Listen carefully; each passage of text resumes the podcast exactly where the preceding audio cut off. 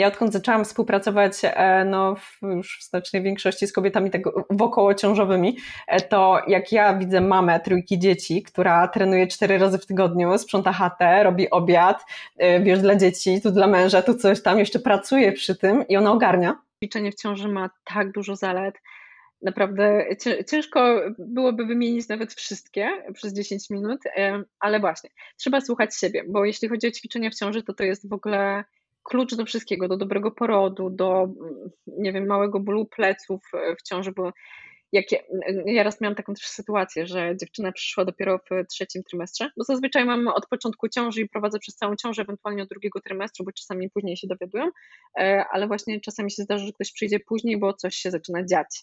No i właśnie to jest to, że mądry Polak po szkodzie, jak coś się zaczyna dziać, no to idziemy po pomoc. Kolejny odcinek podcastu. Dzisiaj jest z nami Ola Wianecka, myślę, że bardziej znana jako She Lifts and Cooks. I na początek, jakbyś mogła opowiedzieć, kim jesteś? No to tak jak mówiłeś, nazywam się Ola Wianecka. Jestem trenerką od ponad 8 lat już, no zaraz stuknie 10 lat jak to robię. Zaczynałam od prowadzenia online i treningów personalnych, teraz już skupiam się w pełni na pracy online. No i teraz od już w zasadzie ponad dwóch lat główną moją pracą jest działanie z kobietami, przygotowując je do ciąży, przechodząc przez tą ciążę, no i wracając do formy po ciąży.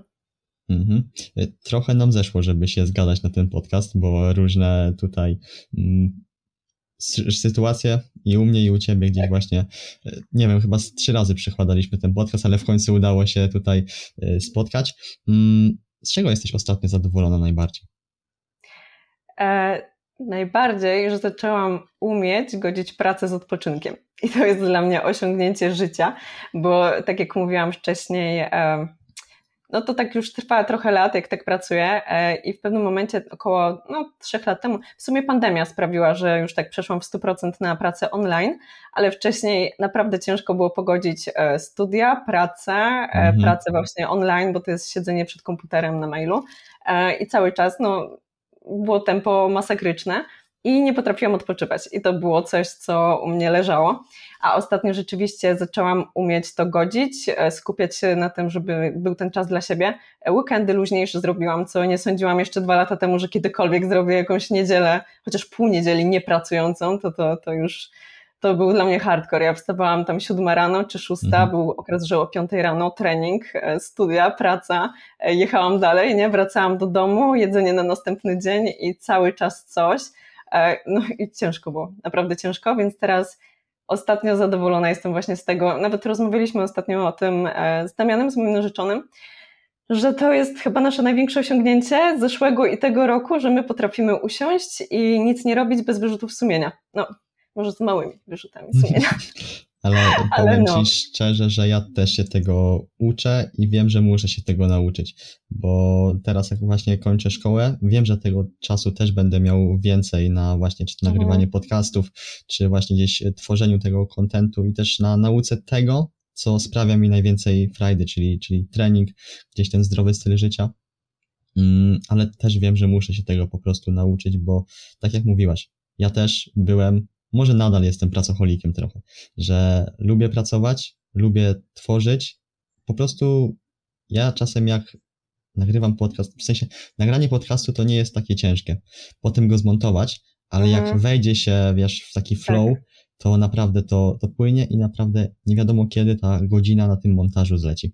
Tak, i ciężko z tego wyjść, a szczególnie e, jak czas leci i zaczynają być inne priorytety. E, mhm. U mnie też ostatnio właśnie, no a propos przykładania, to tam miałam sytuacje też takie rodzinne, zdrowotne i dopiero wtedy docenia się, jak ktoś na przykład zachoruje, coś się dzieje poważnego, mhm. docenia się wtedy ten czas i że to niekoniecznie jest najważniejsze, żeby non-stop pracować i e, mnie to też te sytuacje ostatnio bardzo dużo nauczyły. No i też to, co mówisz, że jak ty lubisz to, co robisz, no to, to też nie traktujesz tego do końca jak pracę, nie? Mhm. I to też jest właśnie, ja miałam to samo, ja kochałam pomagać, ja w ogóle na początku, e, jak ja sobie przypomnę w ogóle moje początki, nie? I tą pracę online, to z 50 zł miesięcznie brałam w ogóle, bo ja chciałam to robić tylko żeby ktoś był w ogóle jakieś takie, wiesz, historie, tam z prawie 10 lat temu, no no to tak było, jakoś z 50 zł brałam, nie? Mhm. No i kurde, ja naprawdę, moim celem było pomaganie. Ja w ogóle nie myślałam, ale to też był mój błąd, nie myślałam w ogóle biznesowo. Nie myślałam o tym, że to będzie mhm. moja firma. Ja w ogóle wtedy studiowałam e, filologię angielską, więc e, u mnie to było też tak, że w ogóle nie myślałam o tym, że ja chcę być trenerką. To nie było nigdy moje marzenie i jakieś takie, no nie wiem, e, moim celem w życiu jest zostać trenerką. Nie? Ja tam miałam mhm. milion pomysłów, ale to nie, nie było to. I dopiero zakochałam się na tym na początku studiów no, pierwszy raz poszłam na siłownię w liceum, a tak zakochałam się w tym e, na studiach i to właśnie no, niezwiązanych z tym, e, aczkolwiek pomagających. No, ale właśnie jak, jak się kocha, co, ro, co się robi, to jest inaczej. I e, ja w zasadzie, a propos tego odpoczynku, no, ja na przykład kocham podróże. I mhm. moim celem teraz jest tak pracować, żeby móc sobie wyjechać na wakacje i pracować na przykład stamtąd, z jakiegoś fajnego kraju i to jest na przykład mój cel teraz, nie? Więc to mhm. jest ważne wszystko, żeby robić, łączyć to, co się lubi z pracą, nie? Mhm, ale powiem Ci tak szczerze, ja jeszcze pięć lat temu też bym nie pomyślał, że będę w tym miejscu, gdzie jestem, czyli nie wiem, będę nagrywał teraz z Tobą podcast, prowadził jakieś audycje, prowadził Instagram i w ogóle też mm, trenował bardziej, bardziej właśnie pod kątem siłowni. W ogóle o takich rzeczach nie myślałem, bo wcześniej mhm. bardziej stawiałem na, czyli nie wiem, piłkę nożną, czy po prostu, nie wiem, taki no zwykły okay. nastolatek, zwykły nastolatek po prostu, nie wiem, chodzi do szkoły, coś tam się uczy, pogra sobie, wyj wyjdzie ze znajomymi, dokładnie. A no sytuacja też właśnie życiowa, która u mnie gdzieś tam spowodowała, zmieniły się właśnie moje też priorytety, gdzie zacząłem zgłębiać tematy, które mnie interesują, które mnie pochłonęły i właśnie wszedłem w to głębiej i właśnie między innymi tutaj dzisiaj rozmawiamy. No, ale to jest, to jest ważne, bo jak e, ktoś, jak tak czasem słucham ludzi i oni się tak wypalają w swojej pracy albo narzekają non-stop na swoją pracę i mówią, no wracam sobie o 16 do domu, nie mam czasu na nic, myślę, o 16 wracasz, nie masz czasu na nic, jakim cudem, nie? Ja to... pracuję do 22 i, i, jakoś tam, no wtedy można to powiedzieć, a, a tak to ludzie no, nienawidzą swojej pracy, cały czas narzekają i ja tak sobie powiedziałam, że ja nigdy tak nie chcę. Zrobię wszystko, mhm. ale żeby nie skończyć w pracy, której nienawidzę i gdzie no, wiesz o co chodzi. Mhm, rozumiem. Nie nigdy tak. Akurat tutaj też mogę powiedzieć fajną rzecz. W momencie, kiedy ja zacząłem wszystko prowadzić, tego Instagrama bardziej się udzielać, byłem w drugiej klasie technikum, teraz jestem w czwartej i tak naprawdę przez te powiedzmy dwa i pół roku, gdzie to prowadzę, fakt, może zdarzyły się dni, w których miałem takie zwątpienie, po co to robię, mhm. ale z drugiej strony właśnie ale z drugiej strony właśnie, jak patrzyłem na moich rówieśników, którzy marudzą, że muszą chodzić do szkoły i tak naprawdę po szkole mają mhm. kolejne godziny nic nie robienia, to dla mnie to było jakieś trochę nieporozumienie, nie? Bo ja wracając tak. do szkoły miałem jeszcze inne obowiązki, bo moi rodzice mają gospodarstwo rolne, więc ja tu też muszę jakkolwiek pomagać. Łączyłem mhm. to wszystko z nauką i do tego jeszcze prowadziłem właśnie czy to podcast, czy, czy sociale.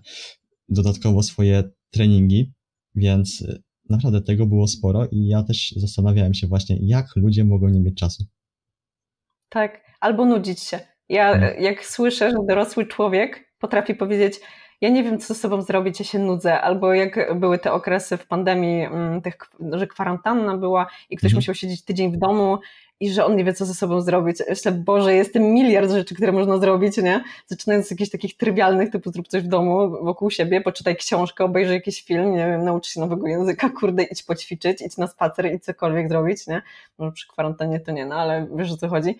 No i kurde, naprawdę, nie wiem, jak można się nudzić. Na, naprawdę. Nie no, ogarniam tylko, tego, nie? Wiadomo, tylko czasem nuda też jest potrzebna, bo mi na przykład podczas takiej nudy, gdzie ja sobie, nie wiem, wyjdę na spacer, albo po prostu się położę, to znakomite pomysły mi przychodzą do głowy. Ale to Telefon... jest odpoczynek. Telefon... To nie jest nuda, to jest odpoczynek. No, nie? można to tak nazwać, ale ja wtedy akurat też y, poniekąd, poniekąd się tak nudzę i tak właśnie trochę też właśnie wypoczywam, tak jak powiedziałaś. Mhm. Najważniejsze jest to, żeby telefon odłożyć i nie mieć go przy sobie tak. i nie myśleć o nim. Dać się ponieść o. swoim myślom, niech one płyną i coś fajnego zawsze przyjdzie do głowy. Tak, no, no ja to też widzę tak po naszych wyjazdach, bo my się mocno wkręciliśmy, bo my, e, kiedy to było? 4 lata temu, no, 4 lata temu, 2019 rok to był taki u nas przełomowy podróżowy e, i my wtedy się zakochaliśmy w tym. Ja ogółem zawsze kochałam podróże, ale jest inaczej, jak masz kogoś, z kim możesz się tym dzielić I rzeczywiście, jak my pojechaliśmy e, pierwszy raz do Mediolanu, do Włoch, mhm. E, właśnie 4 lata temu na Sylwestra, to wtedy tak przypadkiem trochę e, mieliśmy taki rok, że co dwa miesiące praktycznie gdzieś jechaliśmy, w tym jakiś tam Paryż, tu do Niemiec do mojej kuzynki, tutaj sobie znaleźliśmy jakieś wakacje w Grecji i tak się zakochaliśmy w tym, że stwierdziliśmy, że przechodzimy już w 100% na online, żeby móc więcej jeździć i mhm. bardziej już ten cel się zmienił, nie? No i to wszystko tak się zmienia w życiu. No i powiem Ci, że jak my sobie gdzieś jedziemy, to niektórzy mówią, że na przykład nudzili się w jakimś miejscu i ja rozumiem, że chodzi pewnie o to, że nie mieli co robić czy coś, no kumam, ale powiem Ci szczerze, że my jedziemy gdziekolwiek i my zawsze znajdujemy sobie coś do zwiedzania, do zobaczenia, do poznawania tej historii, kuchni, nie? I wiesz, i tak to kochamy i ja nie wiem, no tak jak w domu, to na tych podróżach, no nie wiem, jak można się tak nudzić, no mhm. wiem o co Ci chodzi, ale kurde, jednak dla mnie to jest odpoczynek, nie? Pójście na spacer, odłożenie telefonu to jest taka metoda bardziej relaksacji, mhm, odpoczynku rozumiem. Niż, no, niż samej nudy. No, y, czasem się też łapię na tym, że mam aż tak dużo rzeczy na głowie, że nie wiem za co się zabrać i w końcu się nie biorę za nic. I tak mi tak. Pół, pół dnia zleci, to jest chyba najgorsze, najgorsze co może być, a potem człowiek strasznie się ze wszystkim spieszy, bo chce się ze mhm. wszystkim wyrobić na czas. Chociaż z drugiej strony znowu, jak ma się dużo obowiązków na głowie, to jakoś, nie wiem, mi też łatwiej przychodzi, żeby się zebrać. W sensie to co, tak, po, tak. to, co powiedziałem przed chwilą, może się kompletnie nie łączyć, że mam dużo rzeczy na głowie, nie wiem za co się zabrać. Ale to ma sensu a z drugiej strony, jak mam dużo rzeczy, to po prostu czas leci tak i mam wszystko zrobione, ale to mhm. są dwa inne jakby stany, nie? Tak, a naprawdę łatwiej się zorganizować. Ja to widzę w ogóle po moich podopiecznych. Ja odkąd zaczęłam współpracować no, w, już w znacznej większości z kobietami tak wokołociążowymi, e, to jak ja widzę mamę trójki dzieci, która trenuje cztery razy w tygodniu, sprząta chatę, robi obiad, e, wiesz, dla dzieci, tu dla męża, tu coś tam, jeszcze pracuje przy tym i ona ogarnia, wszystko mhm. jest zrobione. I potem ja dostaję raport od niej, wszystko na 100%. A potem ktoś, kto w ogóle praktycznie no, nie ma jakichś tam wielkich obowiązków, no tutaj diet nie było utrzymanej, no tutaj, wiesz o co chodzi, nie? Tutaj no mhm. trening, no nie miałam czasu, bo musiałam, no tam szkołę miałam i coś tam, a potem jakieś wyjście i tak jakoś wyszło, nie? Wiesz się, kurde, no da się, naprawdę się da. Nie zawsze się chce, ale się da, nie? Mhm. No wracając jeszcze do takiego y, do tej umiejętności odpoczynku, to tak naprawdę ostatni rok mnie dużo nauczył, ponieważ e, właśnie od roku jestem też z moją dziewczyną i też chciałem jej więcej czasu poświęcać, no że tak. ten, jed, ten jeden dzień w tygodniu, w momencie, kiedy też e, no trochę tam te kilometry, może nie są one duże, bo mieszkamy w odległości 25 kilometrów, więc nie jest to aż tak dużo, ale jednak wiadomo, trzeba też poświęcić czas na ten dojazd i tak dalej, no. tym bardziej, że ona też ma szkołę. Ja teraz kończę, będę miał też tego czasu więcej, ale właśnie ta sytuacja też mnie nauczyła, że są właśnie w życiu ważniejsze sprawy niż mhm. tylko podążanie za swoimi chorymi ambicjami, które też są dobre, bo napędzają, ale. Tak, no, są, są potrzebne.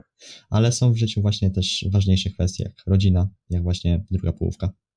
Tak, my też się właśnie tego uczymy bardzo. Teraz też jak sami myślimy o swojej rodzinie, to to zmienia bardzo postrzeganie. jeśli ty w swoim wieku już o tym myślisz, to jest naprawdę duży plus, bo nam to zajęło dużo więcej. Szczególnie mojemu Damianowi. On to, to w ogóle pracoholik totalny.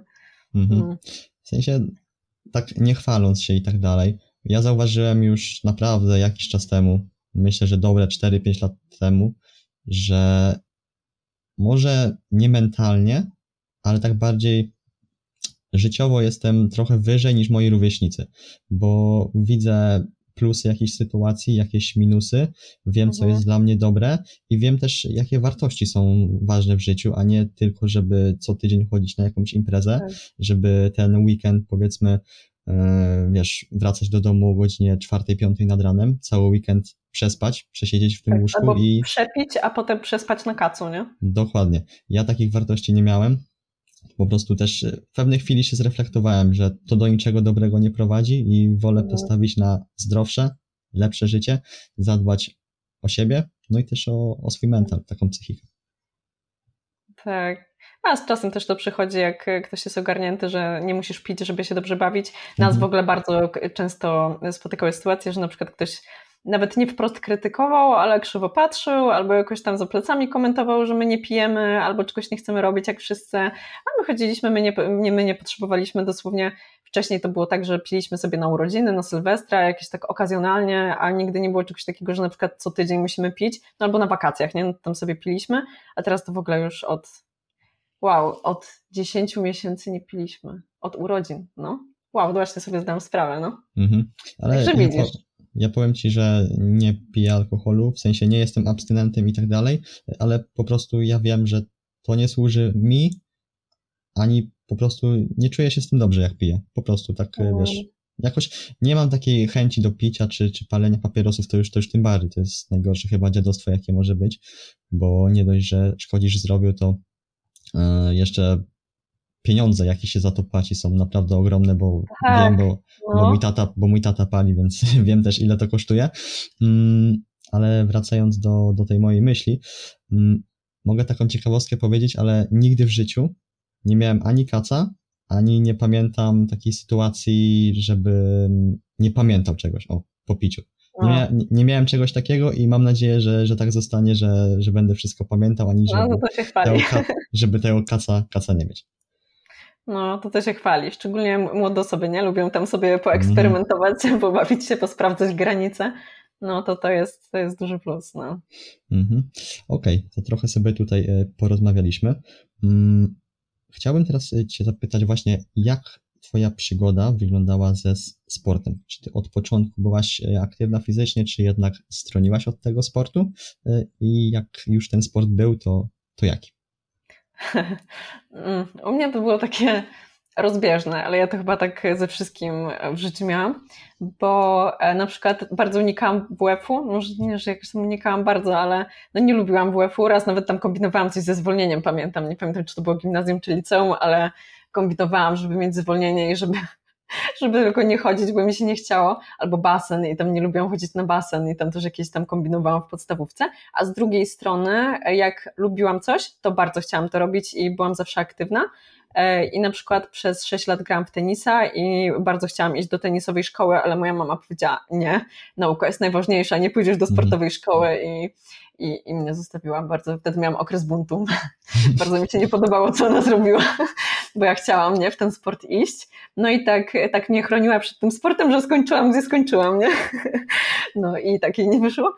No ale, ale chciała dobrze, no wiem, że chciała dobrze stawiała bardzo na naukę, w ogóle moja rodzina bardzo stawiała na to, żeby tam studia, wszystko, szkoła, no więc mi tam nie wyszła kariera tenisowa, ale dobrze mi szło i rzeczywiście e, no tam miałam trenerkę przez 6 lat, mówiła, że właśnie zawsze, że mam talent bardzo że, i też mnie pchała w to, no ale to był tenis i, i nigdy nie było tak siłowni i potem dopiero, aha, no i w sumie co ja jeszcze robiłam? Chodziłam na balet, jak byłam mała, przez chwilę, ale to nie było moje, to nie, to nie było, tak, to nie było dla mnie. E, mhm. Chodziłam na kickboxing w gimnazjum też. Na boks chwilę chodziłam, więc tam jakieś sztuki walki powiedzmy tam próbowałam i to mi się podobało, ale wtedy czasu nie miałam, więc tak to zostawiałam, bo ja lubię coś takiego zrobić, że jeśli mam się czemuś oddać, to chcę to zrobić w 100%. Jeśli nie mogę w 100% czegoś zrobić, to ja tego unikam i to jest mhm. zarówno zaleta, jak i wada, bo mogłabym po troszku robić gdzieś tam, a, a nigdy, nigdy nie robiłam, nie chciałam, więc to tam liznęłam temat, no i tyle. Mm, no i co, i wtedy w liceum poszłam pierwszy raz na siłownię, ale to było takie, żeby się poruszać. Ja byłam przed chyba maturami, z tego co pamiętam, i potrzebowałam po prostu czegoś, co sprawi, że się odstresuję, bo ja wtedy bardzo się stresowałam tymi maturami, bardzo. E, ja też przez liceum tam brałam udział w jakichś olimpiadach z polskiego, mhm. bo w ogóle zawsze tak bardziej humanistycznie w języki, właśnie w polski. No i ciągle byłam zestresowana przez naukę, nie? Byłam taka zestresowana nastolatka. No mhm. i w sumie ta siłownia tak wyszła przypadkiem zupełnie.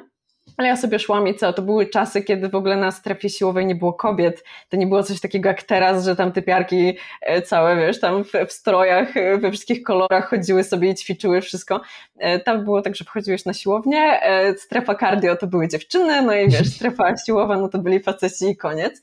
Ja też chodziłam w Trójmieście, właśnie była taka sieciówka, to była wtedy chyba jedyna taka sieciówka duża, bo to było najpierw Pure, potem Jatomi, e, no to tam sobie chodziłam, no i, no i było fajnie, ale stwierdziłam, że dobra, no to cardio, to chodzenie na bieżni, no to tak nie, nie jest e, koniecznie super cały czas, no i tak mi się podobało w sumie, co tam robią z tymi ciężarami i stwierdziłam, że wezmę sobie kilka treningów u trenera personalnego, żeby się nauczyć techniki. Więc ja poszłam i po prostu powiedziałam wprost, chciałabym tam kilka godzin e, wykupić i wykupiłam w zasadzie tam chyba cztery albo osiem, znaczy wykupiłam, mama mi wykupiła, wspierała mnie w mojej drodze sportowej, w moim powrocie do sportu.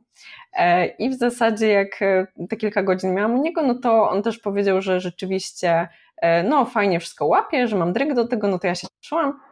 I w zasadzie to tam trwało no, kilka miesięcy, no i tak się wkręciłam w temat. Szło mi dobrze z trenerem personalnym. E, zaczęłam sobie czytać właśnie różne pozycje zagraniczne, bo w polskich za dużo nie było niestety.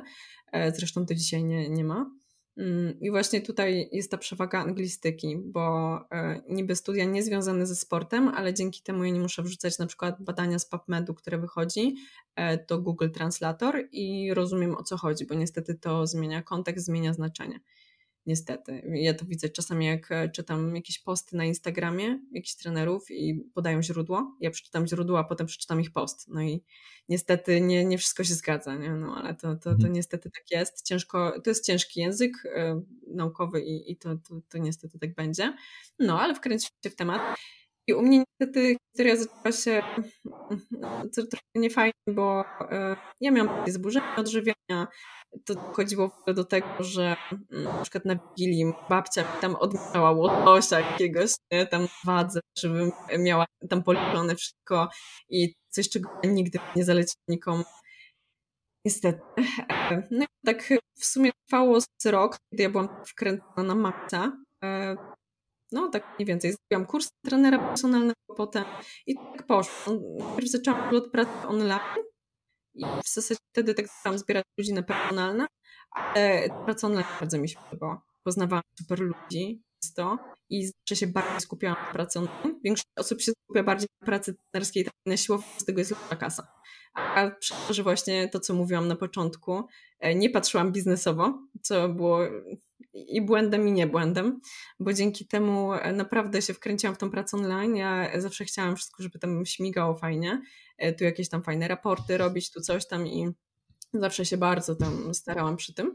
No i w końcu teraz jak robię to, co robię, to rzeczywiście sprawia mi to wielką przyjemność, bo od początku pierwotnie chciałam tylko to robić. No i robię, nie?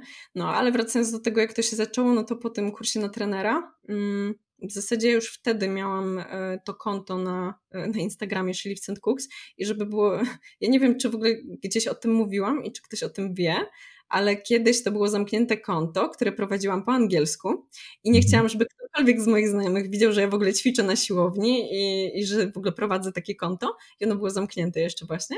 E, I po jakimś czasie, dopiero jak tam mi zaczęło przybywać e, dużo obserwujących, to otworzyłam je i zmieniłam w ogóle na, no, na polskie. Zaczęłam tam prowadzić je po polsku, no ale pierwotnie to było konto po angielsku i w ogóle unikałam kogokolwiek. Miałam prywatne swoje, a, a to było takie dodatkowe, które ukrywałam, nie? Także no. Mhm. Okay, dobra, wracamy po, po krótkiej przerwie. Szybka zmiana mikrofonów i tutaj yy, rzeczy. Yy, zapytałem Cię o dietetykę. Jak to gdzieś właśnie u Ciebie się pojawiła taka, taka zajawka na nią? W zasadzie tak naturalnie z treningiem, bo jak ćwiczyłam, no to miałam fazę no wtedy wiadomo, to jest tam na redukcję. Jak, jak dziewczyny są młode, no to wiadomo, tam nie, nie masz w głowie masy, nie? Mhm. Jeszcze wtedy, jak e, tak mało dziewczyn ćwiczyło, to, to ja w ogóle prawie nie miałam koleżanek, które ćwiczyły na siłowni. Tam jakieś, pamiętam, poznałam dwie dziewczyny, no to tak się jarałam, że w ogóle mam jakieś nowe koleżanki, które rozumieją temat. No to naprawdę było coś innego i coś dziwnego i tak ja zawsze słyszałam, o, ty ćwiczysz coś tam, ty musisz jeść coś tam. No i ja tak w zasadzie się interesowałam tym tematem. Aha, no i przede wszystkim, dlaczego właśnie z, z dietą? E, bo miałam wtedy problemy z tarczycą. I ja bardzo chciałam wiedzieć, co robić, bo lekarka mi tak niespecjalnie pomagała, bo dała mi oczywiście tabletki, czyli klasyk, który jest teraz. E, dała mi tabletki, e, właśnie tam Letrox, no i, i sobie bierz. Ja, ale co mogę robić? Brać tabletki, E, wkurzona byłam, bo wiadomo, że przecież dietą, ruchem bardzo dużo można zrobić. No i zaczęłam sobie czytać. Zaczęłam sobie czytać o jakieś tam nietoczynności, tarczyce. wtedy chyba mi podejrzewali w ogóle Hashimoto. Tak, i ona mi stwierdziła w ogóle Hashimoto, które potem e, okazało się, że w ogóle nie mam go, a, a żyłam w przekonaniu bardzo długi czas, że mam Hashimoto, więc też, też fajnie. E, I właśnie powiedziała, że mam niedoczynność tarczycy i mam e, w zasadzie tylko brać tabletki. Ja się strasznie źle na nich czułam, bardzo. Ja cały czas byłam mhm. zmęczona, w ogóle tragedia jakaś była. E, I w zasadzie jak trzy miesiące zmieniłam dietę, zaczęłam ćwiczyć tam pod to bardziej. Bardzo dużo czytałam o tym i e, wyniki mi się tak poprawiły, że odstawiłam tabletki i do dzisiaj nie biorę. Jest, mam idealne wyniki tarczycy w ogóle i widzę, że tam się coś zmienia, jak przestaję ćwiczyć, więc widzę, że to ma wpływ. No ale tak mi się zaczęło z dietą właśnie, z dietetyką, no. To, to, to, to, to był taki trigger dla mnie.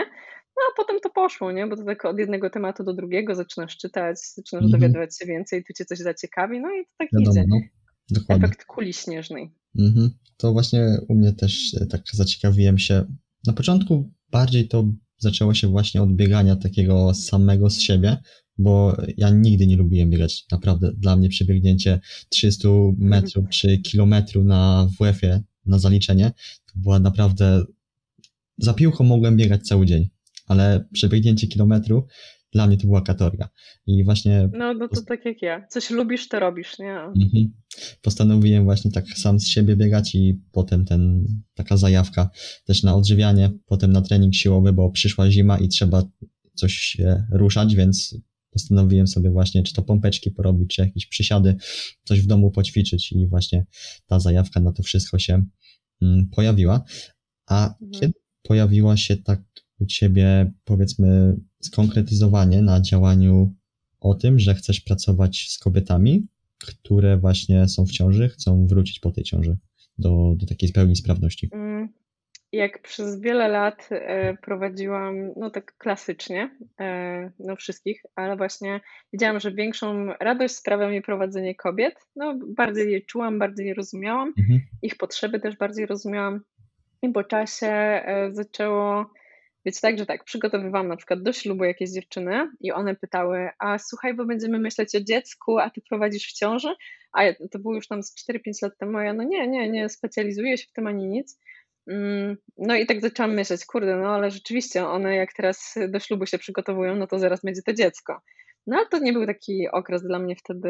Mm, ja wtedy dużo robiłam, studia kończyłam i tak nie miałam w ogóle tego w głowie. No ale tak coraz więcej tych podopiecznych, które najpierw przygotowywałam tak po prostu, żeby tutaj schudły, tutaj poprawiły sylwetkę, potem one wszystkie zaczęły, no tu do ślubu, Ola, ja miałam dziewczyny, które po 3-4 lata u mnie były na prowadzeniu, więc one naprawdę długo u mnie były. E, I, I wiesz, to tak ich życie mijało, te naturalne etapy życia nadchodziły. No i coraz więcej osób zaczęło mnie pytać, czy poprowadzę je w ciąży, bo one nikomu nie ufają, tylko mi i tak dalej. No i zaczęłam myśleć, dobra, no rzeczywiście to chyba taka naturalna kolej rzeczy, że ja też muszę się rozwijać dalej w tym kierunku, e, bo, bo tak nie, nie chciałam w sumie no, kończyć tego, tylko chciałam iść dalej. No i też nie, że wypalenie, bo, bo się nie, nie miałam takiego momentu, że, że byłam wypalona, ale ja już jak ktoś do mnie przychodził, to wiesz, zamkniętymi oczami, e, już po prostu z doświadczenia, potrafiłam dobrać kalorie, makroskładniki, e, już nie było takiego wyzwania w tym, bo w zasadzie wszystko, co potrzebowałam, wiedziałam, no i wiadomo, ta wiedza się zmienia, więc z roku na rok, jak czytasz sobie aktualną wiedzę, no to wiadomo, że jest jak się rozwijać i to e, no, masa tego jest, ale nie było te, tego wyzwania, tego wiesz, dreszczyku emocji. Mhm. No i w zasadzie jak zaczęły wchodzić jakieś kursy z poprawy płodności, z prowadzenia w ciąży, no to ja przez dobre dwa lata robiłam wszystko, co leciało, co znajdowałam w internecie, to ja po prostu robiłam każdy jeden kurs i szkolenie, jakie, jakie tam widziałam. E, no, ale też widziałam, że wszystkie w zasadzie mają podobne rzeczy w sobie. Nie, nie wiem, jak to nawet powiedzieć, ale te, te materiały, te, ten cały plan tych szkoleń, mhm. wszystko się powtarzało no to stwierdziłam, że wyjdę na rynek zagraniczny i zacznę szukać po prostu za granicą jakichś szkoleń, korzystając, że znam angielski. No i tak e, znalazłam sobie kurs, który tam był rekomendowany przez Yale, przez Olimpiadę i tak dalej i stwierdziłam, o dobra, tutaj coś fajnego. E, I czekałam na otwarcie, bo tylko kilka razy w roku otwierali zapisy i to było takie na zasadzie mm, jak uniwersytet, coś takiego w Stanach, no to właśnie te, taki kurs cały zrobili i tam było poruszenie e, takich aspektów właśnie, mm, coś jak fizjoterapeuci uroginekologiczni, e, o tym też mogę zaraz powiedzieć, bo w ogóle ciekawa, ciekawa sprawa, też bardzo polecam każdej kobiecie w zasadzie, ale to zaraz. E, I w zasadzie tyle ciekawych rzeczy było, których nie było w Polsce w żadnym szkoleniu, że mnie to bardzo zaciekawiło. No i tak czekałam miesiąc na maila, aż e, napiszą w ogóle, kiedy otwierają się zapisy. No i tam była cena chyba 6 tysięcy czy 8 tysięcy w przeliczeniu. Ja, to tak trochę słabo. No i zaczęłam, e, no stwierdziłam, dobra, no nie będę tam inwestować aż tyle, bo, bo wiem i tak dużo. No i tak sobie odpuściłam ten temat, ale ciągle siedziało mi w głowie, że chciałabym to zrobić, bo nikt, nie widziałam nikogo w Polsce, kto to w ogóle miał zrobione. Mhm. No i tak wiesz, siedziało mi to w głowie, e, aż napisali mi maila, że otwierają zapisy i stypendium dają. Ja stwierdziłam, kurde, no te stypendia, jak wiadomo, tam, tak jak właśnie na uniwerkach. E, no i napisałam maila, napisałam taki e, cały list taki motywacyjny tam. Oni tam wypytywali o wszystko, naprawdę o milion pytań, milion pytań tam zadawali.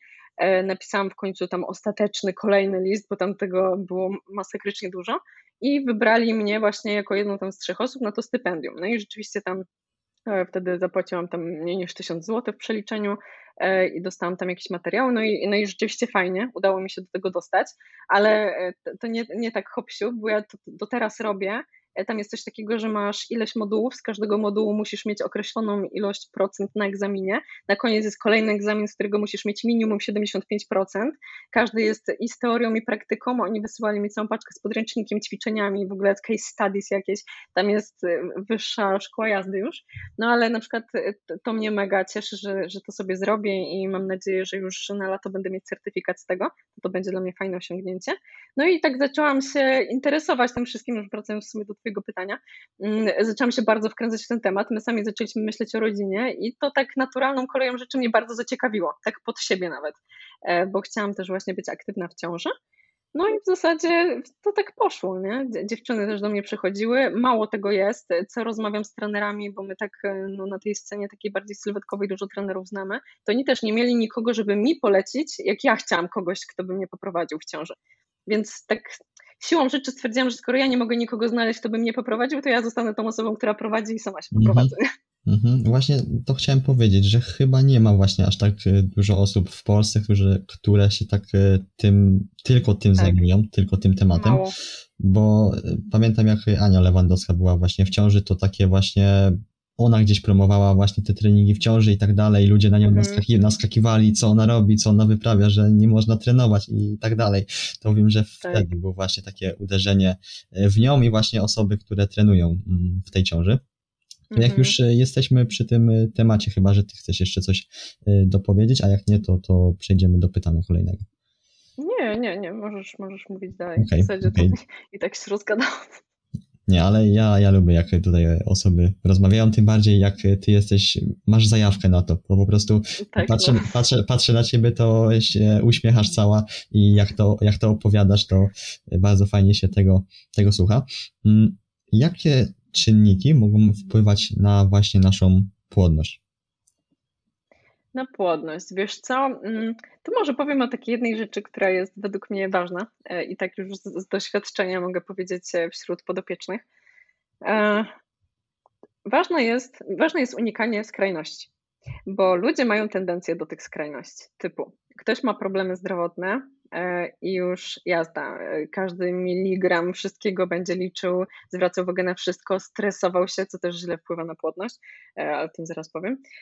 I to wszystko będzie źle wpływało na nas. I teraz normalnie ktoś sobie imprezuje, jest wiesz, luzik, e, nie wiem, jest syf, tu fast foody w weekend wylecą, tu jakiś alkohol, tu coś tam i nie pilnują nic, a potem jest, dowiadują się, że mają problem na przykład z płodnością i zaczynają całą skrajność. I potem ja dostaję na przykład 50 razy dziennie pytanie, czy myślisz, że jak nie zjem marchewki w tej zupie, to nie będę płodny?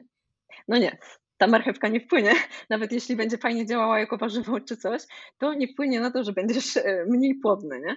I tutaj właśnie no tam uczulam ludzi na to, żeby nie traktowali na przykład, e, no nie wiem, jest jakaś dieta sprzyjająca płodności.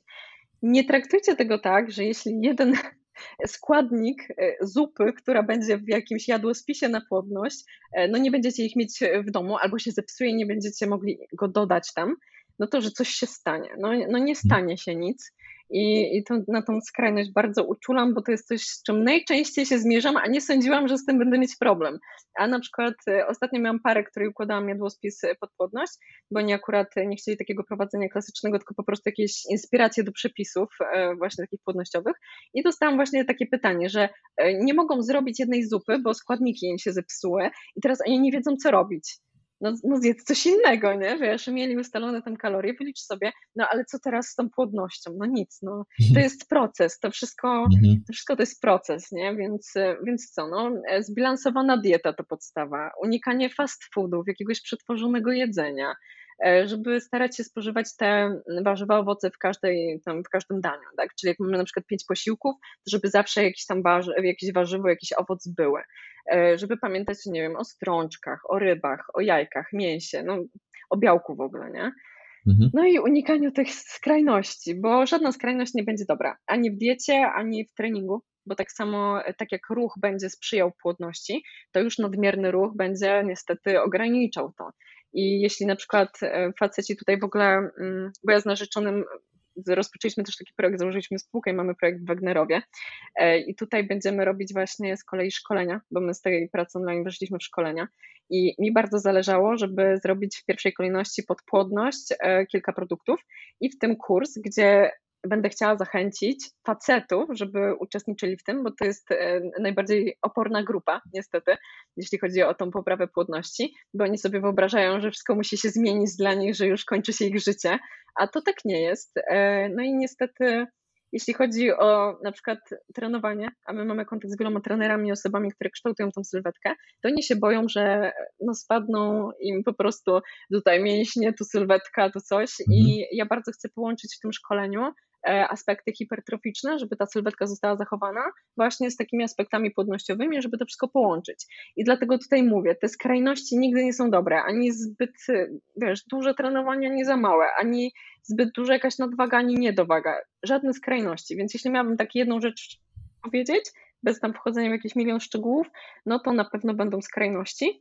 No i takie oczywiste rzeczy typu stres. Stres to w ogóle zabija i stres to jest masakra.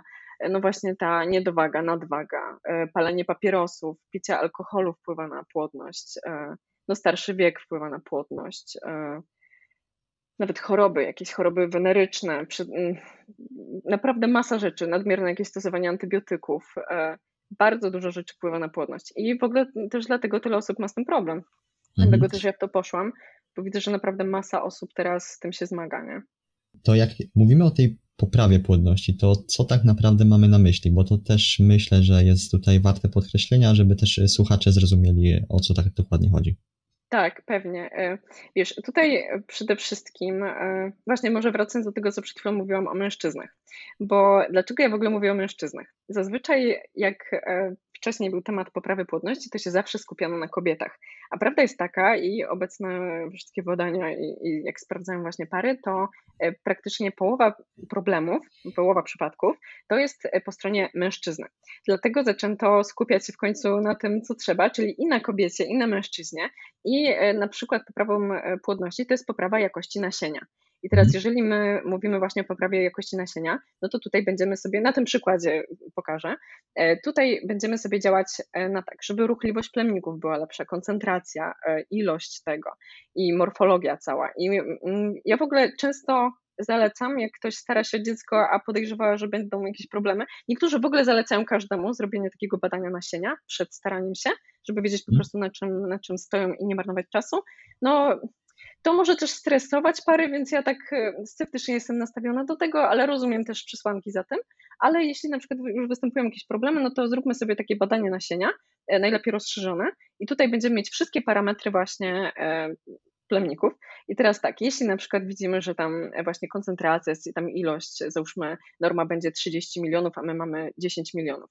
I, a i tak te normy teraz spadają. Kiedyś były wyższe, teraz kiedy, mhm. Teraz to, co kiedyś było problemem, teraz jest normą, o tak, nie? więc to, to, naprawdę jest problem e, taki ogólny. No i teraz tak, jeśli facet pije alkohol, pali papierosy, e, nie rusza się, tylko najlepiej tam Xbox, FIFA, nie? I tam piwka co chwilę, no dieta będzie leżała, no nie, nie, będzie jakość tego nasienia super, nie? Wiadomo, jeśli ktoś ma no, farta i, i ma dobre parametry zdrowotne, no to spoko, udaje się przecież i takim, ale jeśli ktoś już ma problem, no to jeśli taki tryb życia ma, no to musi go zmienić, żeby po prostu zaskoczyło. I teraz jeśli wywali alkohol, wywali papierosy, zmieni y, dietę, jeśli na przykład ma nadwagę i tam zacznie się ruszać, zacznie coś tam trenować i schudnie, no to to wszystko sprawi, że poprawi się ta płodność, czyli właśnie jakość nasienia. No i u kobiety tak samo. U kobiety owulacja z kolei to jest wyznacznik zdrowia. W ogóle ja powtarzam zawsze kobietom, że nawet jeśli nie chcesz dziecka, to powinnaś dbać o superpłodność, bo płodność to jest ta owulacja. I teraz, jeśli e, my patrzymy na, nie wiem, na glukozę we krwi, na ciśnienie, to są wszystko parametry zdrowotne, nie? które mhm. pokazują, czy jesteśmy w dobrym stanie ogólnym fizycznym. Jeśli my nie mamy owulacji, to my też, to jest też parametr zdrowotny i wyznacznik zdrowia. Jeśli u nas ta owulacja leży i nie mamy jej albo jest słabej jakości, no to też nie dojdzie do tego zapłodnienia. Więc musimy dbać i o owulację, i o jakość nasienia. I wtedy dopiero to będzie wszystko się ładnie, wiesz, łączyło. No i teraz mhm. e, dlatego każda kobieta powinna dbać o tą owulację, bo wtedy jesteśmy płodne, nie? No i dużo rzeczy po prostu znowu, alkohol, jakieś e, chodzenie nieregularnie, późno spać, spanie bardzo krótko, nie? Przecież to jest e, masakrycznie często, jak dziewczyny mi mówią, że śpią po 5-6 godzin. I no to jest za mało dla kobiety. Kobieta ma inne potrzeby w ogóle niż mężczyzna. Kobieta e, będzie potrzebowała więcej snu niż mężczyzna, w zależności w ogóle od momentu cyklu będzie miała inne potrzeby. To wszystko, to wszystko jest połączone. Dlatego to trzeba patrzeć niestety bardzo holistycznie na całokształt mhm. i pary i poszczególnych osób. No i to, i to będzie ta płodność, nie? Ogólny stan zdrowia. No, czyli zadbać tak naprawdę o te podstawy zdrowego stylu tak, życia, czyli... O, o, siebie, nie? O swoje mhm. zdrowie.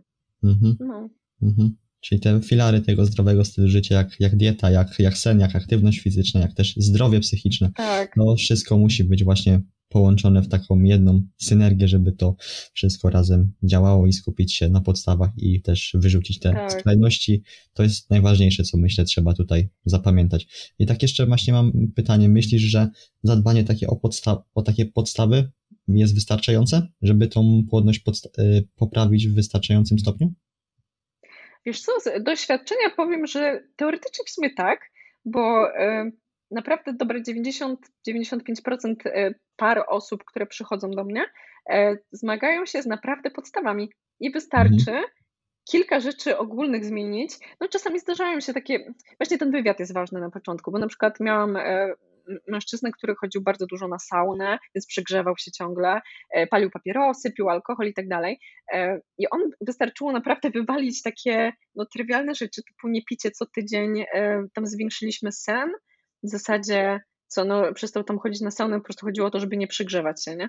Tak jak u kobiety na przykład wyziębianie organizmu nie będzie fajne, to u kobiety, to u mężczyzny e, przegrzewanie nie będzie ok. Mhm. E, on tam schudł dosłownie z 5 kilo może przy, przy współpracy i po trzech miesiącach dosłownie zaskoczyło. No i teraz e, ten proces spermatogenezy, czyli tworzenia plemników, trwa około tam 70 kilka dni. I teraz e, to są powiedzmy te trzy miesiące umowne, dlatego ten proces poprawy płodności to zazwyczaj 2-3 miesiące. I w tym mhm. czasie można naprawdę fajnie poprawić płodność. Więc to nie jest tak, że to musi minąć tam 6-9 miesięcy czy rok. Wystarczą te, często wystarczą te 2-3 miesiące, oczywiście w zależności co jest problemem, nie? No ale to, to jest też warte uwagi, że to wcale nie musi być takie męczące dla mężczyzn, że muszą tam zmieniać milion rzeczy i tak dalej, chociaż warto, żeby zmienili na zawsze, no bo to nie są zdrowe nawyki. No ale wiesz o co chodzi, nie? No mhm. ale właśnie czasem wystarczą takie zwykłe rzeczy i już się poprawia ta płodność, już tam zaskakuje coś. Więc no myślę, że tak, że takie podstawy, jak się zmieni, to to, to często wystarcza. Nie zawsze, ale często. Jasne. Mm, Okej. Okay. No myślę, że ten temat płodności byśmy mieli omówiony, chyba że jeszcze ty chcesz y, coś dopowiedzieć, czy jakiś może jeszcze temat byś chciała tutaj poruszyć? Wiesz co, z płodnością, no to właśnie to, żeby każdy zapamiętał, żeby unikał tych skrajności i żeby po prostu się ruszać, jeść zdrowo i dbać o to, nie? Dbać o siebie po prostu. Jeżeli jeśli nawet nie planujecie dziecka, właśnie tutaj szczególnie do kobiet, to naprawdę dbajcie o to, sprawdzajcie, czy macie tą owulację, kontrolujcie to, bo nas uczono i uczy się, że jeśli ktoś ma znać się na kobiecym organizmie, na, na naszej owulacji, na naszych problemach takich, to będzie ginekolog. A to tak nie jest, bo to my powinnyśmy i w ogóle nas powinno się uczyć od początku, jak sprawdzać swój organizm, jak sprawdzać oznaki tej mhm. ovulacji. I no wiadomo, tutaj jest temat rzeka, więc nie będę wchodzić, ale no, dbajmy o to, żeby po prostu słuchać swojego organizmu, swoich potrzeb i tak w zależności też od momentu cyklu, żeby żyć zgodnie ze sobą, nie? Żeby nie, nie działać wbrew sobie, że tam twój organizm potrzebuje więcej snu, a ty tam się dojeżdżasz, bo, bo tak. No więc tak bez skrajności i będzie ok. No i myślę, no. że, że tyle. Dobra, mm, to jeszcze mamy temat ciąży i chciałbym porozmawiać e, o paru mitach, jakie tutaj e, można usłyszeć w obiegowej gdzieś no tak. opinii. Tam, Mitów u, jest dużo, bardzo dużo.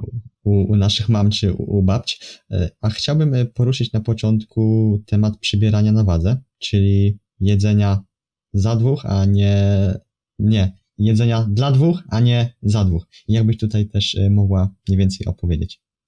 Tak, dokładnie. No to właśnie jedzenie jest, e, no jest, jest e, ciężkim tematem. W ogóle mm, współpraca z kobietami w ciąży jest taka e, tricky powiedzmy, bo jedno to teoria, a drugie to praktyka. Ja też jak zaczynałam, to, to może tak na szybko wspomnę, ja też sobie wyobrażałam, że jak WHO mówi, że tyle i tyle mamy przybrać, to tak będzie i, i trzeba w tych widełkach, albo jak będziemy jeść w pierwszym trymestrze plus 85 kalorii, bo tyle się tam, tyle zalecają, żeby jeść, no to ja tutaj sobie po prostu dodam 85 kalorii do tego zapotrzebowania, które mam u danej podopiecznej mhm. i ona będzie tak jadła i będzie idealnie, nie? No a potem zaczęłam to robić i, i tak, mdłości, wymioty, e, brak apetytu, coś tam, cały czas coś zmęczenie, prześpi pół dnia i w ogóle tak nie jest. Zdarza się, że po prostu nie dojadają totalnie i to jest normalne, nie? Bo, bo masz mdłości, nie chcesz w ogóle jeść i zapychasz jakimiś, e, nie wiem, sucharkami czy czymś, bo tylko potem nie masz wymiotów. I cała ta teoria to jest jedno, bo w teorii, e, bo właśnie, mamy jeść dla dwojga, a nie za dwoje i to jest jak najbardziej e, prawda. Bo jakie są realia? Ogółem takie przyjęte normy przez Instytut Żywności i Żywienia to jest w pierwszym trymestrze właśnie tak jak mówiłam 85 kalorii nadwyżki, Potem w drugim trymestrze jest tam około 285 kalorii, a potem w trzecim 475 kalorii. No i teraz tak, a w przypadku otyłych osób, to też może od razu powiem, zaleca się po prostu nieprzekraczanie e, tego wydatku energetycznego. No i jak widać, to jest mało kalorii, bo jeśli my w trzecim trymestrze, gdzie już mamy wielki brzuch i to dziecko jest duże, e, mamy zjeść tylko w zasadzie obiad więcej, no to to nie jest jedzenie za mhm. dwie osoby, tylko jedzenie właśnie dla tej dodatkowej osóbki, nie? No i teraz niektórzy zalecają w pierwszym trymestrze w ogóle jedzenie tak samo. E, I właśnie z, z, doświadczenia teraz, jak widzę, jak to wygląda, to rozumiem to zalecenie, bo te dziewczyny często w pierwszym trymestrze głównie są te mdłości. Tak, może do mężczyzny powiem od razu, bo tak skróty myślowe mam, coś dla mnie jest oczywiste, a niekoniecznie dla kogoś będzie. No ale wiesz, mhm. E, to jest mało. 85 kalorii to jest, to jest co? No, jakieś, to jest nawet nie Milky Way, nie? Wiesz, wiesz o co chodzi? No to, to jest naprawdę mało, jeśli Mhm. Jeśli ktoś, ktoś ma e, no, mdłości, no to nie będę wciskać mu, nie, ty masz 185 kalorii więcej, koniec, nie? No, no tak wychodzi.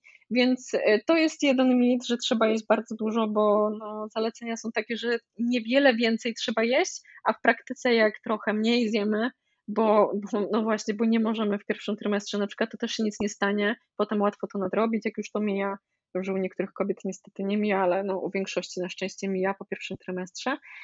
No i po prostu nie przejadać, nie? No i tyle. No ale ten mit niestety jest częsty i dużo kobiet do mnie przychodzi i mówi, że teraz pewnie będę jeść tam z 5000 kalorii. No, no, no nie. nie, nie będzie tyle. Fajnie, fajnie by było. Na pewno. No. Dla niektórych takie, takie ilości kalorii to, to fajnie. A to jest szkodliwy mit, nie? No bo mhm. no nie, nie mamy przybrać przecież 30 kg w ciąży.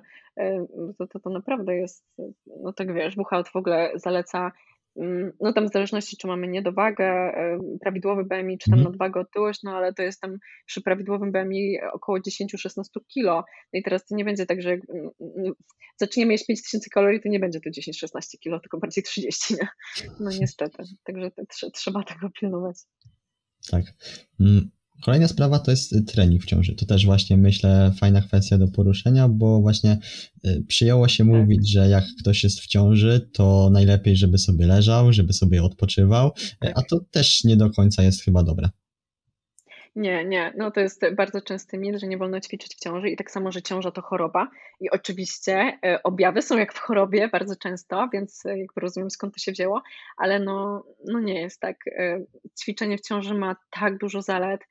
naprawdę ciężko byłoby wymienić nawet wszystkie przez 10 minut, ale właśnie, trzeba słuchać siebie, bo jeśli chodzi o ćwiczenia w ciąży, to to jest w ogóle klucz do wszystkiego, do dobrego porodu, do, nie wiem, małego bólu pleców w ciąży, bo jak ja, ja raz miałam taką też sytuację, że dziewczyna przyszła dopiero w trzecim trymestrze, bo zazwyczaj mam od początku ciąży i prowadzę przez całą ciążę, ewentualnie od drugiego trymestru, bo czasami później się dowiadują, e, ale właśnie czasami się zdarza, że ktoś przyjdzie później, bo coś się zaczyna dziać.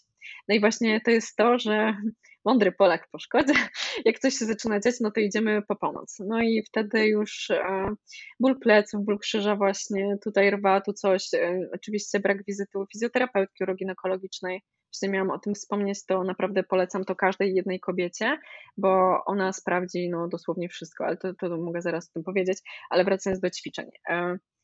Było w ogóle fajne badanie, które pokazuje chyba najlepiej, dlaczego e, ćwiczyć w ogóle w ciąży, bo tam badano chyba po 200 osób, jakoś 160 czy 180 osób, kobiet i e, zbadano grupę, która tylko chodziła na spacery, a drugą grupę, która ćwiczyła sobie i to nie jakieś treningi na siłowni, nie wiadomo jakie zarzucanie ciężarami, tylko to były nawet takie ćwiczenia relaksacyjne, stretching, yoga, pilates ciążowy, jakieś takie mhm. bardziej statyczne rzeczy, nie jakieś tam machanie sztangą i e, tam były tak diametralne różnice w ogóle, że na przykład różnica w czasie trwania porodu wynosiła 3,5 godziny.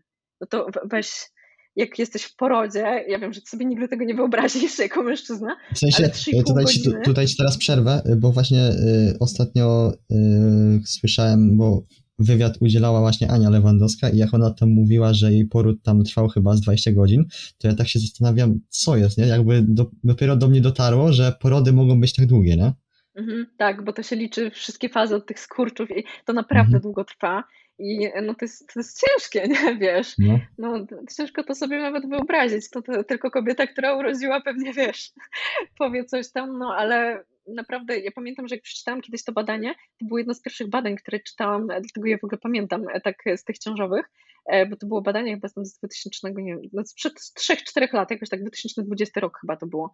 E, I właśnie jak ja zobaczyłam, jak dużo to może zrobić, nawet tam było przybieranie na wadze, że średnio te kobiety przybierały tam chyba około 11 kilo, a E, te, które nie ćwiczyły 15, e, wiesz, że tam ból pleców był mniejszy, że ryzyko cesarki, e, naprawdę dużo tego było, nawet tam wywoływanie porodu, pamiętam, że było w tej grupie, co ćwiczyła, to wywoływanie porodu było wymagane tam co piątej osobie, a co drugiej już w grupie niećwiczącej. I to są naprawdę duże różnice, nie? I mhm. wiadomo, to nie jest tak, że jak ćwiczysz, to na 100% będziesz miał idealny poród i będzie wszystko super. No to tak nigdy nie jest. Wszystko może się zdarzyć i to w ogóle jakby ćwiczenie, czy to dbanie o siebie nie sprawi, że będzie idealny poród na 100%, ale my zmniejszamy ryzyko, my, my zwiększamy szanse, że, że będzie ok, no i tak dalej, i tak dalej, nie? Więc to jest, to jest ważne.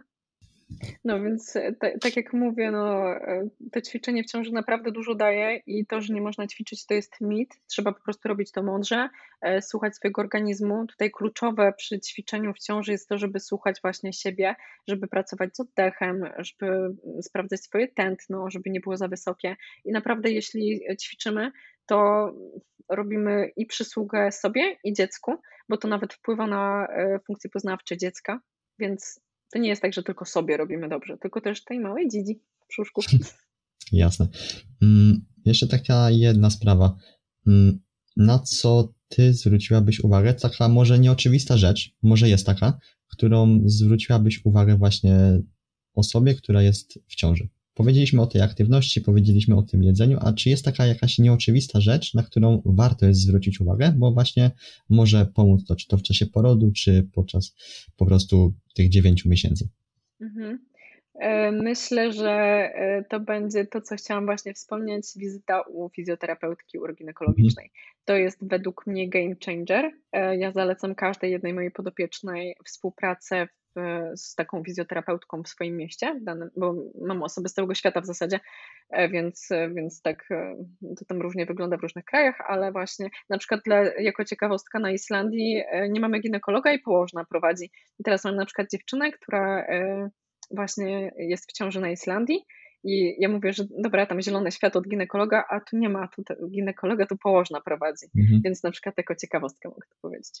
No, ale właśnie taka wizyta bardzo dużo robi, Jedni zalecają e, już w drugim trymestrze, inni jeśli coś się dzieje wtedy, a w siódmym dopiero, żeby pójść miesiącu i w trzecim trymestrze pójść, ale taka wizyta bardzo dużo robi, bo mm, my tutaj zadbamy o rozluźnienie mięśni na miednicy i tutaj nawet jeśli ktoś nie jest w ciąży, to ja też bardzo polecam E, taką wizytę, bo bardzo dużo kobiet zmaga się z bólem przy stosunku, bólem przy okresie i to nie jest tak, że taka pani uroda, bo tak nie jest.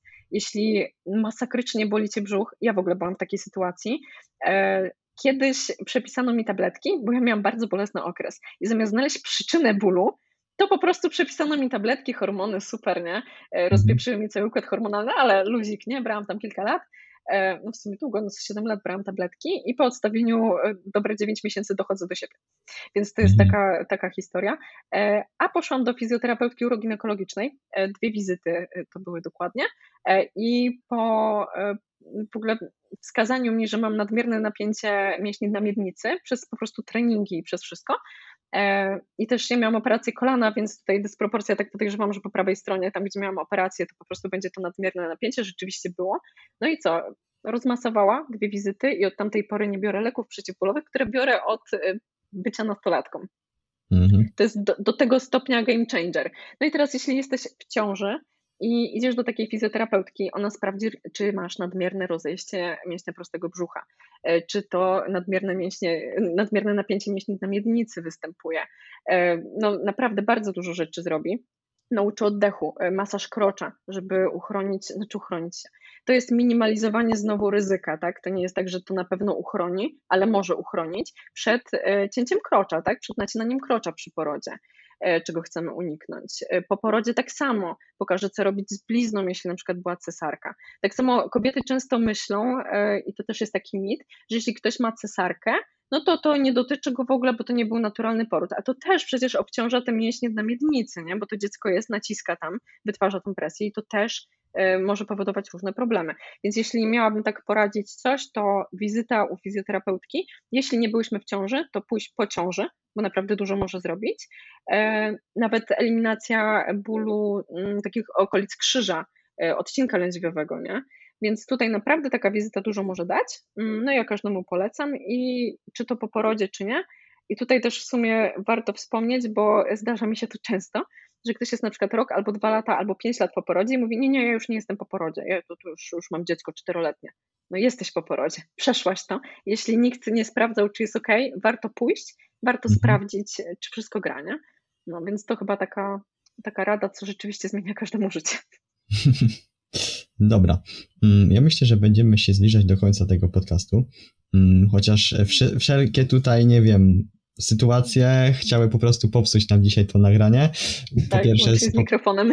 Po pierwsze z terminami, po drugie właśnie z mikrofonem, e, ale chciałbym jeszcze poruszyć jeden e, temat odnośnie waszego projektu właśnie razem z Damianem, który zaczęliście e, parę miesięcy temu, z tego co tam mm, pamiętam, bo tak, też tak, bo też właśnie parę webinarów obejrzałem.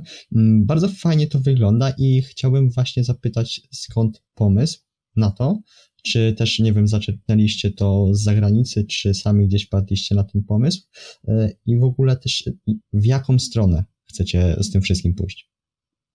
E, no, u nas historia jest trochę powiązana e, z tym, może tak, my się zaręczyliśmy ponad rok temu i to też właśnie było związane z tymi podróżami, bo w sumie jak mamy czas, to, to powiem, e, mogę powiedzieć tą historię, bo w sumie też nie wiem, czy gdzieś mówiliśmy ją, e, ale u nas to takie jest symboliczne bardzo, bo jak my pojechaliśmy na ten pierwszy wyjazd na Sylwestra do Mediolanu, to tam było takie muzeum, e, Museo del Novecento, jeśli dobrze pamiętam, jak dobrze mówię, przy Duomo.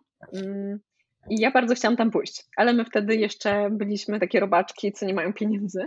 I u nas wakacje wyglądały tak, że my szukaliśmy jak najtańszego mieszkania na granicach miasta, tam dojeżdżaliśmy do centrum w ogóle i tak dalej. No i sobie wtedy, jak chodziliśmy po tym Mediolanie, tam jechaliśmy też do Werony i tak nam się te Włochy podobały bardzo. I sobie cały czas mówiliśmy, że kiedyś wrócimy tu i będziemy mieć więcej kasy. Nie? I cały czas mówiliśmy, że pójdziemy sobie tu i tam. I rzeczywiście to było dla nas takie no symboliczne. No i potem właśnie taki rok wyszedł, że my tam sobie szukaliśmy jakieś tanie loty, jakieś tam Airbnb i naprawdę fajnie się wkręciliśmy w te podróże. No i się tak w tym zakochaliśmy, że cały czas mówiliśmy, że jakbyśmy mieli kiedyś brać ślub, no to za granicą. E, I właśnie jak były zaręczyny, no to u nas historia zatoczyła koło, bo pojechaliśmy znowu do Mediolanu i Damian w tym muzeum, na które wtedy nas, no powiedzmy, nie było stać, bo szkoda nam było kasy, to tam się e, oświadczył. To jest taki piękny widok, w ogóle takie bardzo wysokie szyby, mm -hmm. właśnie widok na Duomo. Mi się tam bardzo podobało. No i tam się oświadczył, więc dla nas to jest takie bardzo symboliczne. I wtedy powiedzieliśmy sobie, wracając stamtąd z zaręczyn, że musimy stworzyć projekt w Wegnerowie, no bo wtedy właśnie po zaręczynach już od nazwiska Damiana. E, I wymyśliliśmy sobie właśnie, że chcielibyśmy prowadzić te szkolenia, bo my już nie wyrabialiśmy po prostu z prowadzeniem osób jeden na jeden. Mhm. No bo to niestety tak jest, że przychodzi moment w życiu, że trzeba skalować ten biznes i ciężko jest to zrobić. No, pracując jeden na jeden, czy właśnie nawet tak online, no, ciężko ogarnąć te raporty, my nie mieliśmy czasu na nic i stwierdziliśmy, że musimy pójść e, w skalowanie i w produkty online i w szkolenia. Więc teraz chcemy się skupić. No ja poszłam w tą płodność bardzo, e, w, właśnie w to prowadzenie ciążowe. Damian bardziej się skupia treningowo na hipertrofii i stwierdziliśmy, że kurde, w sumie takie mm, te moje niszowe tematy połączyć jeszcze z hipertrofią, no i może stworzymy coś fajnego, nowego, czego nigdzie nie ma, a że ja przerobiłam trochę tych kursów, to widzę, czego mi brakowało w każdym z nich. Więc ja stwierdziłam, że chcę po prostu wyciągnąć esencję wszystkiego, co przerobiłam, łącznie z tym kursem zagranicznym i chcę po prostu stworzyć taką turbo wiedzę, turbodawkę wiedzy nie? w jednym kursie, mhm. E, z naciskiem właśnie też na ten aspekt mężczyzn, bo zawsze to jest tak, że kobiety się na tym skupiają i, i przekazują do kobiet, a ja bym chciała, żeby tak patrzeć e, no, tak całościowo na parę. E, I, I tak samo nie wiem, jak na przykład się mówi, to też jest bardzo częsty mit, że kwas foliowy przed ciążą trzeba brać i że kobieta ma brać, no to, to jest jasne i każdy to wie, ale że mężczyzna też ma brać te trzy miesiące przed, to już mało osób wie. I większość osób, jakie do mnie przychodzi, w ogóle jest zdziwiona, że facet ma brać po co. A to nawet wpływa na wady rozwojowe dziecka, żeby uchronić przed tym. Więc to, to są takie rzeczy, wiesz. No i tak powstał ten pomysł. E, my zaczęliśmy właśnie webinary prowadzić. E, no teraz zrobiliśmy cookbooki, no to z przepisami chcemy wyjść od takich produktów e, ogólnych i wtedy wejść w niszowe. Teraz pracujemy nad planami treningowymi. No i ja chcę taki mm, produkt stworzyć, którego nigdzie nie widziałam. Jak mówiłam, że właśnie około trzech miesięcy trwa poprawa płodności, to wymyśliłam sobie, że jeśli ktoś przyjdzie, to też często ktoś mówi, że nie, nie, ma czasu czytać tak bardzo dużo o, o, poprawie płodności, że nie chce robić jakichś tam szkoleń, tylko chciałoby takie rozwiązania, proste rozwiązania, które można wdrożyć na co dzień. Więc ja wymyśliłam, że zrobię produkt, gdzie codziennie ktoś dostanie ode mnie radę e, w formie wideo i notatki, żeby łatwiej jeszcze było to, to przekazać. E, I będzie taka subskrypcja, gdzie przez trzy miesiące codziennie będzie rada, jak poprawić płodność. I to mhm. będzie coś takiego, że po prostu codziennie ktoś ma małą rzecz, którą poprawia, a co wszystko sprowadza się do tego, że będzie poprawiało ogólną płodność. Więc, więc to jest jedno, co chcę zrobić. E, wtedy właśnie nad tym kursem chcemy się skupić, połączenie właśnie tej poprawy płodności z hipertrofią i, i chcemy tak właśnie trochę wyjść poza taki schemat ogólny, mhm. jak ktoś na przykład, no bo takich szkoleń, jak poprawić płodność, czy tam jakichś e-booków jest masa ale właśnie jak to połączyć już z innymi rzeczami, no to mniej. Więc chcemy po prostu wyjść e, no, z takich oklepanych rzeczy, pododawać nie? i tak stworzyć coś nowego, czego nie ma. Taki, taki jest cel, w to idziemy. No jak pytałeś w jaką stronę, no to w, w tą, żeby stworzyć produkty, których nam brakuje na rynku. Więc, mhm. więc bardziej w tą stronę. Nie? To ja będę trzymał na pewno za Was y, kciuki, bo naprawdę te, te, prezentacje też y, są przygotowywane, tak naprawdę dopracowane są, bo też podobały mi się. Też parę notatek z nich sobie porobiłem, zapisałem, Super. także naprawdę serdecznie polecam. Mm. Długo, długo siedzimy nad tym wszystkim. U nas nie ma czegoś no. takiego, że webinar robimy przez jeden dzień, tylko u nas są 2-3 tygodnie pracy nad szukaniem aktualnych badań, nad, no, nad wszystkim. Więc, więc to wszystko niestety trwa, to jest ten minus. I jeszcze ja jestem perfekcjonistką, gdzie po prostu no, z jednej strony nienawidzę tego w sobie, a z drugiej strony właśnie przez to wszystko jest dopracowane, bo u mnie jak przecinek gdzieś tam jest, ja to zobaczę. To, to lepiej nie, dla Damiana, żeby mnie zobaczyła, bo potem ja nie, tutaj sprawdzimy wszystko, nie? No więc, więc to, jest, to jest mój minus. Ale przez to, to wszystko jest dopracowane. Znam ten, znam ten ból, bo, bo też jestem jak robię jakieś infografiki i na przykład w momencie, tak. kiedy dodaję ten post, zauważę jakiś błąd właśnie albo przecinek, albo jakaś kropka postawiona, albo nie wiem, tak. spacji tak. nie dałem. Mówię, nie, nie dodaję tego postu, Zaedytuję go jeszcze raz no. i potem go wrzucę. Także to tak jest. No, no mam nadzieję, że wszystko pójdzie tak jak chcemy. Dużo pracy przez to jest, ale, mhm. ale wydaje mi się, że będzie ciekawie. No. Mhm. Okej, okay. Ola, ja chciałbym Ci serdecznie podziękować za dzisiejszą rozmowę. W sumie nie wiem ile wyszło, bo mamy tutaj dwa materiały, ponad godzinę, tak w sumie licząc. Zobaczę, co z tego się uda tam zrobić. Tak, ale, na sam, ale na sam koniec e, chciałbym, żebyś powiedziała, gdzie można Cię znaleźć e, w internecie. E, na profilu na Instagramie głównie działam, na Facebooku mniej, więc bardziej na Instagramie, ale Shillich Cooks i tak samo odnoga tego, żeby nie zanudzać tam osób, które no, niekoniecznie są zainteresowane tą płodnością i ciążą, mam Lift Cooks. Mam.lift.and.cooks. Ja też no, zaczęłaś tam... prowadzić swój własny, własny podcast. Tak, jeszcze podcast zaczęłam, właśnie mam też nagrane kilka odcinków i ten perfekcjonizm tu wychodzi, bo, bo przez to, że tam musi być wszystko idealnie, to, to zwlekałam z wrzuceniem teraz odcinka, muszę właśnie się na tym skupić w tym tygodniu, ale biznes mam i to jest, żeby zmotywować z kolei mamy e, do zakładania firm, do pracy i żeby się nie bały tej ciąży, bo to nie jest koniec kariery i że naprawdę w rozmowach z tymi kobietami pokazuje, że naprawdę da się połączyć macierzyństwo i karierę, więc, więc też zapraszam na YouTube, na Biznes Mam. Tak, to, to, to, to mam nadzieję, że pomoże wielu kobietom. Mam fajny odzew na razie po, po pierwszym odcinku. Rzeczywiście kilka osób napisało, że się bardzo zmotywowało. Jedna dziewczyna napisała, że odeszła z pracy i zmieniła pracę, więc, więc działa. No, więc teraz zobaczymy, jak to pójdzie, ale, ale działam. Ja przyznam się, że jeszcze nie słuchałem tego odcinka, ale prawdopodobnie będę go musiał nadrobić, bo jak mówisz, że aż tak motywuje, to aż będzie fajnie i miło posłuchać. Dzięki. I Dobra. dziękuję za zaproszenie.